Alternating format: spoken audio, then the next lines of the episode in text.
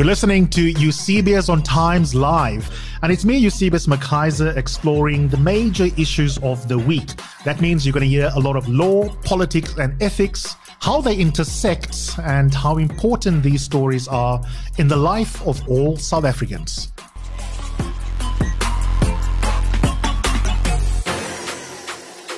So, the Democratic Alliance is, of course, running its Congress this weekend. And one of the major events this Saturday has been two quick little speeches from the candidates running to be the federal leader of the party.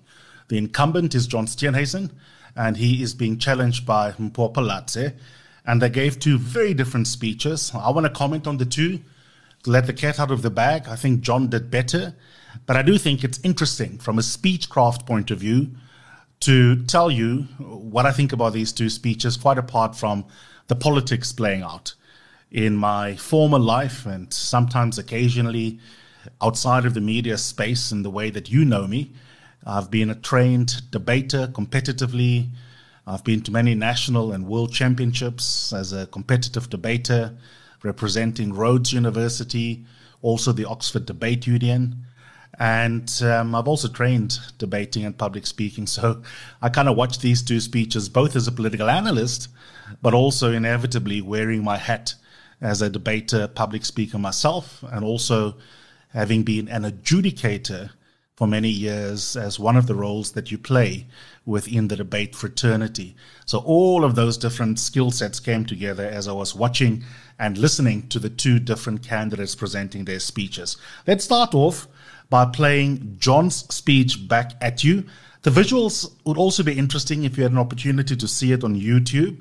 But even without that, I've got some remarks that I think you'll find hopefully of some interest, just based on even the audio alone. So let's start off first and foremost then with John. He had a maximum of five minutes. Again, similar to debating, where you normally have seven minutes in university debate contest. Yes, John, in his final five minutes, speaking specifically to the delegates. And remember, you are speaking to the delegates. They're the ones who are going to be voting bright and early tomorrow. And of course, simultaneously, there's an audience nationally that's tuning in. And part of what I would be looking out for if this was an adjudication back in the day when I was at university is whether or not the assignment is understood by the different speakers in the competition. I.e., do you know your audience? Do you know what you're aiming for in this particular contest, which may be different if I had to give you a different assignment? Yes, John.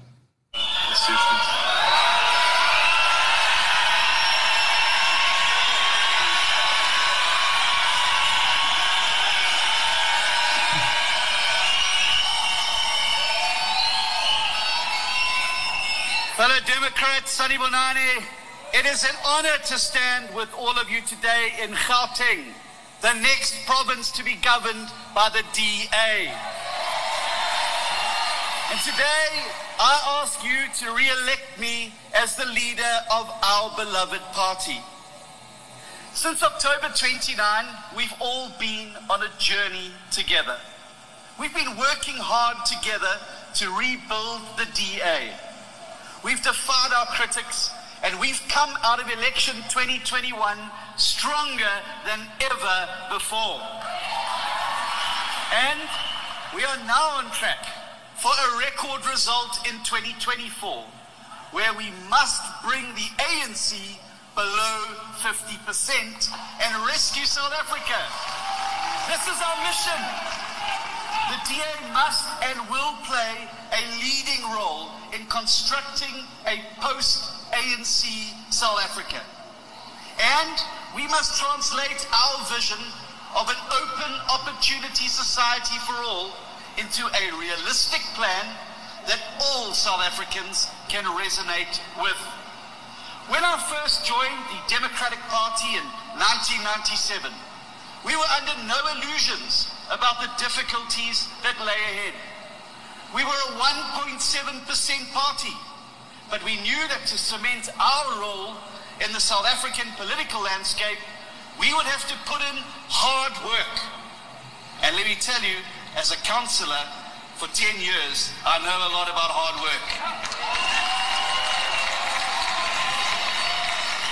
We also knew that Only the politics of the long haul would result in the political change, and we knew there were no shortcuts.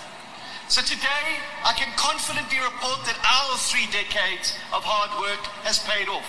And it's through these generations of hard work that we've arrived at a point where we are now just 12% behind the ANC in some of the polling. And just think about the many successes that we have achieved together. We positioned the DA as the only effective opposition against the ANC. Then we reoriented our party to become a party of local and provincial government. And following a setback in 2019, we learned from our mistakes and we got the DA back to winning ways. Democrats, ek is trots om te sê dat die DA is terug en ons is gereed om te wen. En nou, nou is die tyd vir die DA te wees 'n party van die nasionale regering. Seven pledges to our delegates, and they are getting the ANC under 50% nationally, focusing our communication on issues that matter to voters, ending load shedding, reducing unemployment below 20%, defeating cadre deployment and building a capable state, halving violent crime, and devolving more power to provincial and local government. But Democrats, to bring any of our solutions to bear in time to save South Africa, it's time now for the DA to ascend to national government and provincial government around the country. And that's why all other pledges in my manifesto are anchored in this one priority. We must drag the ANC below 50%, and we, the DA, must form the core of a new majority in South Africa. We must show people that we're focusing our attention on their issues, the issues that matter to them. And key to achieving that is installing a blue government that operates on DA values. Democrats, this is where discipline becomes non-negotiable. And in, in, addition to instilling stronger discipline, we must end the damaging practices of slagging off our own party in public. We must ensure we, we adopt a strategic direction and using world-class research, we must identify the issues that matter most to voters and talk about them. By making these the issues of our communication, we've already grown our party substantially since 2019. And with your support and your hard work, we will run the strongest, most proactive and issue-based communication campaign that our party has ever seen. Some may say that my vision of the DA's path is ambitious. I say it is realistic. And I know without a shadow of a doubt that we can do all these things. We fixed the DA. Now it's time for us to lead and fix South Africa. Thank you, Democrats.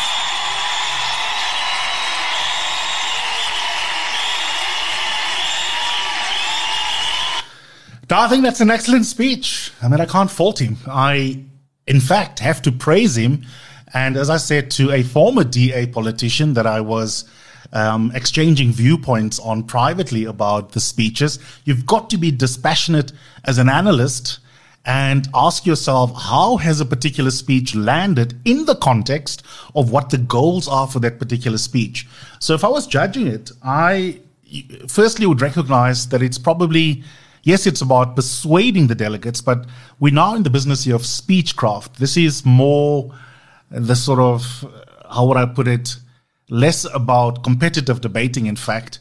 And this is more about Toastmasters and about public speaking. And there's a technical difference. You know, when it comes to public speaking, whether you're giving an after dinner speech, whether you are hosting an evening of awards, an award ceremony, you are there to hold the energy in the room, to make people laugh or to move them or to gain their attention, to tell stories. And, you know, that, that's really what it's about. Affect or emotion is central to the success of that kind of performance. Whereas if we're to talk about debating, for example, debating a bill in a committee, you, it really is a combination of the affect, which is always present, but in that case, evidence, data, logic would be central to the assignment. In this case, you want a mixture of the two, but you do want to emphasize and perform more successfully on the stylistic elements of, of, of the speech that you have just delivered. And that's what John did brilliantly. Um, he focused on emotion, he focused on positive content, and he was very clear from the first sentence I'm here in Johannesburg and this is the next province we will take over. Immediately, you've got your audience on side because you are tapping into an aspiration to not only be known as a DA that does well in the Western Cape, but is unable after many years of ANC poor governance elsewhere to also convince residents of other provinces to vote for it. And he strikes a optimistic, positive note from the beginning. And then it's a recurring theme. And I mention that because I'm going to contrast it with Mpho, who I think made a tactical error. John says, We've had many successes together, you and I. We started off in 97 when I first joined the party with less than 2% of the vote. Look at where we are at now. Sure, we made mistakes in 2019. We've learned from them, and now we are going to get the ANC below 50%. Then he does a couple of things tactically that shows he understands that it is a game of choosing between two options. So you can't just give this kind of speech unaware of the fact that you have competition. So you don't want to be seen to be running a negative campaign against your opponent. You want to be seen to be a mature competitor. And yet at the same time, you've got to say stuff that reminds the voters what the distinguishing features are of your candidacy compared to the person that you are running against. And he slips it in, uh, not quite subtly, but in a way that can't be described as unambiguously negatively. When he says, I was there in 1997, Mpho wasn't there. I mean, she might have been at the end of her high school career still. Um, 97 is a long time ago. So he's reminding the, the, the delegates that he understands this party. He was there in its many iterations before it became what it became, you know, after 2000. Secondly, he says, I was a councillor for 10 years. Again, the subtweet is, I'm running against a candidate that doesn't know what it's like to really take up leadership and other kinds of governance positions in different spheres of government and over a long period of time. Now, one can have an academic debate about how important length of time in a party is, having served, and when you joined. All of those things you can debate. But at an emotional level, it resonates when someone says, I know us, which is the subtext of the messaging behind that sentence. I've been a councillor for 10 years, and that's quite apart from his time as an MP. And I thought that was quite clever.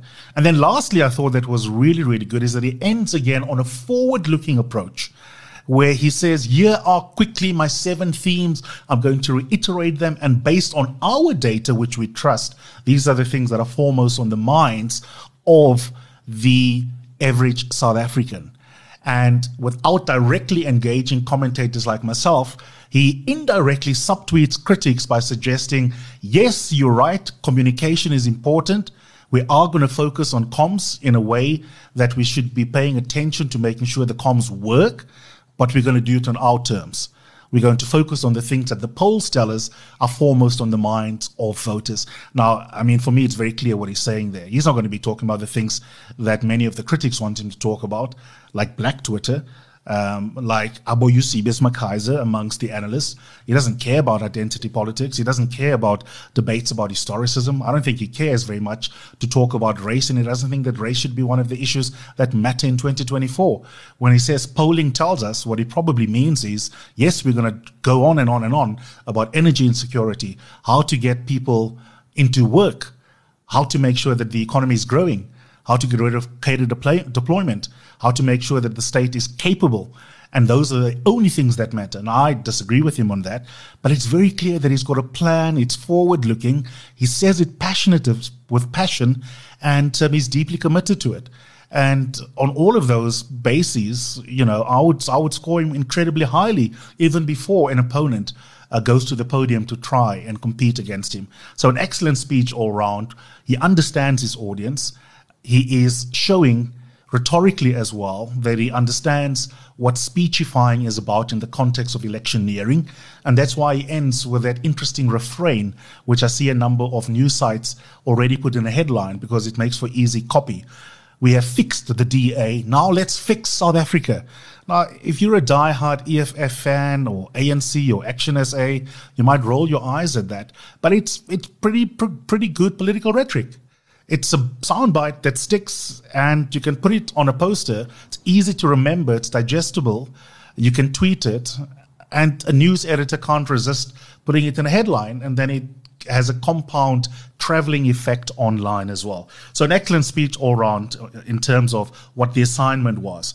Now let's contrast that with Mpho. What did she have to say? And then I'll tell you why I think she did well, but why she gave the wrong kind of speech in the context of the assignment.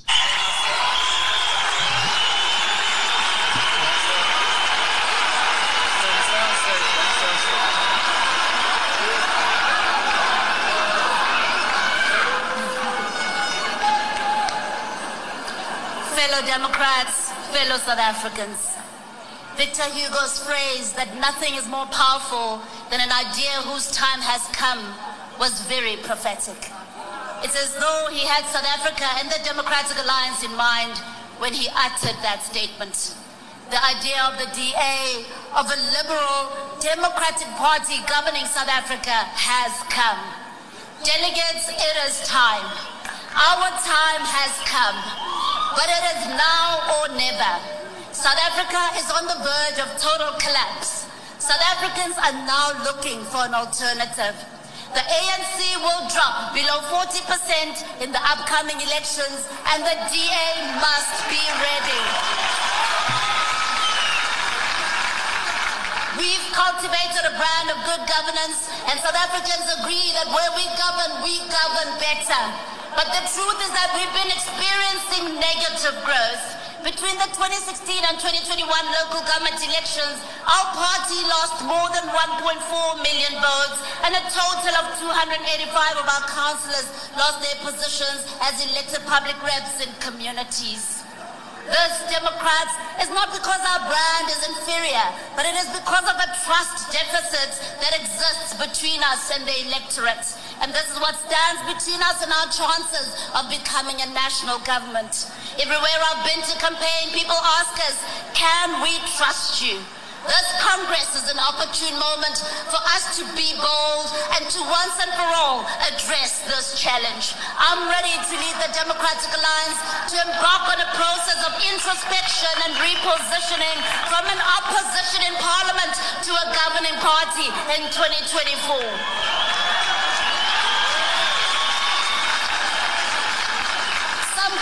Critics ask me, is it not too soon? And I wish to state categorically here without any fear of contradiction, it's not the length of time in a party that determines one's effectiveness. It's not the number of years that counts. It's about capability, experience, and qualifications. Jacob Zuma was a horrible president with all his years in the ANC. Yet Barack Obama, with much fewer years in his party, was one of the best presidents America ever had. I am a medical doctor by profession and with a wealth of experience in both the public and private sectors. My work as a doctor in Alexandra exposed me to abject urban poverty, leading to my leap from medicine into politics See, Democrats, politics is not a vocation, it is a calling. I've served as an MMC and executive mayor in the city of Johannesburg, the biggest of all 257 municipalities in South Africa. And my years of experience as a technocrat and as a politician have sufficiently prepared me for the position of DA federal leader. Leading a huge multi-party coalition government in the city of Johannesburg was a necessary preparation for the road ahead. Our country has entered a phase of coalition governance. We need leaders with experience in both politics and governance to keep our governments afloat and protect them from avoidable instability.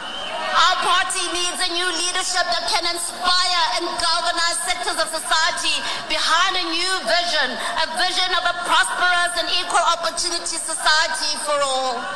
We need a leadership that can display moral integrity, that can lead by example and unite the party. We are a party that ascribes to liberal values, and this means we must support and promote free speech, including the right to freedom of choice.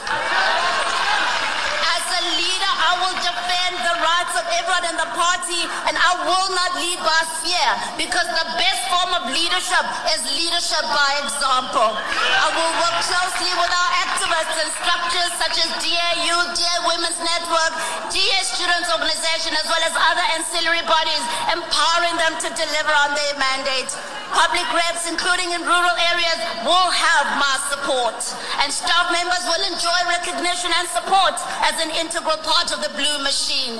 Fellow Democrats, we have a stark choice to make, and we can either try to consolidate our base and accept our projected 16% of voter share in 2024, or we can be bold at this Congress and vote for real growth. It is in your hands. I am a Democrat. I believe in our values and principles. I embody what we stand for as a party. I am committed to our cause, and I'm not going anywhere. Vote for me as federal leader. Vote for growth in the DA. Vote for change in South Africa. Viva DA Viva. Now, that is a. That's a speech with massive contrast, right? And I'm going to give you some interesting tidbit insights here into the technical world of debating versus public speaking. I mean, if I was an adjudicator in a debate competition, I would be struggling to decide who I would vote for. And while I am conferring with my fellow panel members, I mean, I've been an adjudicator right up until world championship level. And um, I, I really would probably be inclined to to in the first place while listening to fellow judges i might be inclined going into the discussion to think that Mpho took it. But that's if this was a debating competition and substantive matter was the most important determinant of who should be given the trophy who should be declared the winner and I'll, and I'll tell you why in a second. I think on substantive matter, she was more interesting and saying stuff that's more important to the party analytically. But here's the problem. It wasn't that kind of context contest. And that's where she's kind of like made a tactical error and misunderstood the assignment. This was more a public speaking competition than it was a debating logic based um, com- competition. And yes, that's a dichotomy that's slightly false, and I'm exaggerating, but it's only a slight exaggeration. Anyone who understands comms will know what I mean. Uh, you either emphasize the one or the other when you go to the podium, depending the context and what it is that you want to achieve. And in this context, context, it is less than a day before people have to vote and make their final decision. You've had months to trot out around the country in private meetings, in big meetings um, on and off the record your case based on the data, the detail, the kind of logical stuff that you had in the substance of a speech. Now it really is about energy and about making sure that if someone had traveled all the way from Upington to Johannesburg, that they feel that they're part of a project that is positive, can make a difference, can defeat the ANC. And that is what John understood. And then I would be inclined to say, well, given that this is not a debating competition, it is about persuasively, from a public speaking point of view, holding the room and really galvanizing the ones who have been doing your work in terms of your campaign, but also the ones who have been wondering whether to be on board with voting for you to to now understand why your lieutenants that had been reaching out to them were right when they tried to persuade you, them uh, to to commit to voting for you as they were doing the numbers uh, leading up uh, to to to coming to um, Johannesburg. And what do I mean by her having got the substance right? If this was a different kind of contest? Well, I mean, she's quite analytically on point when she says there's a trust deficit she doesn't mince her words about the true facts.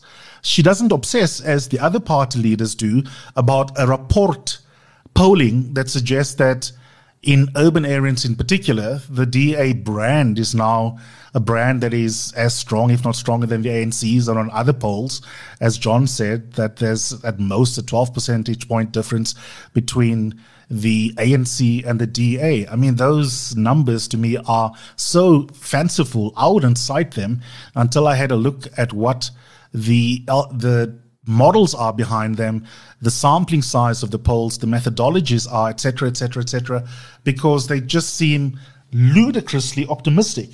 She keeps it real and she says, We've messed up. People ask me, Can we trust you? Can you do the job? Let's keep it real.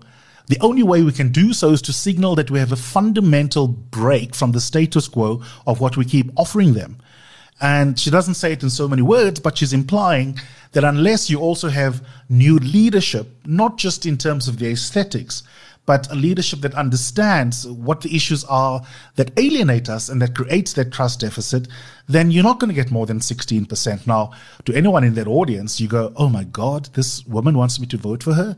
But she takes seriously skeptics who say we couldn't, if we had to go to the polls tomorrow, get more than 16%. And that's where the tactical error comes in, is that too much in terms of word count and time spent was spent on introspection, data driven analyses that you could have done six months ago.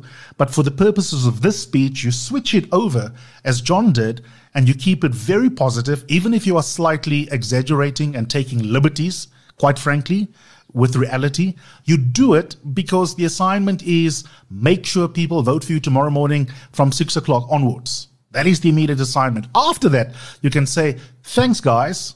Thanks for having voted for me. Now, let's rein in the exaggerated positivity from my speech, Isolo. She didn't quite do that. This is the kind of truth that you go back to a week later as you now begin to say, yo, now the hard work starts. We've got to craft a strategy for the 2024 campaign. But you can't have that conversation in this speech. And I think that's the mistake she made. But I saw some people saying that she was positive, and, and, and I think it's because they understood and appreciated how sober the self examination was that you don't get routinely from a Helen Zille, from a Natasha, from John. Um, and also from many of the black leaders. Um, this is not even a racial thing, right? There are many leaders that I have productive relationships with in the DA, and even they privately are sometimes either mum or really disingenuous in pushing a positive line about where the party is at. And there's something refreshing about her honesty. She also tries to rebut by saying how long you've been here is irrelevant. Then she comes up with typically good school debating counter examples. Jacob Zuma was well versed in ANC politics, but he wasn't a great president. Again, that kind of tidbit rebuttal is not going to work in the context of trying to energize the delegates who think that the default winner must be John. He's been given credit for stabilizing the party after 2019. That messaging internally has convinced many that that has happened, even if some some analysts suggest that, in fact, the idea that the party has been stabilized is an exaggerated truth. If you look at how many people have exited, how many leaders have, have exited, um, how poorly they did, um, depending on what you count as the success criteria in the local government elections, etc., etc. But between Helen and John, they have managed to convince a lot of the party faithful that, in fact, John led a sort of post Mmusi stabilization of the party. Now, in that context, it's particularly difficult for Mpho uh, to come along and to suggest that, in fact, there's a hell of a lot that really we don't get right. We don't have staffers who feel appreciated. We don't have uh, the women's affiliate group feeling as if they have autonomy.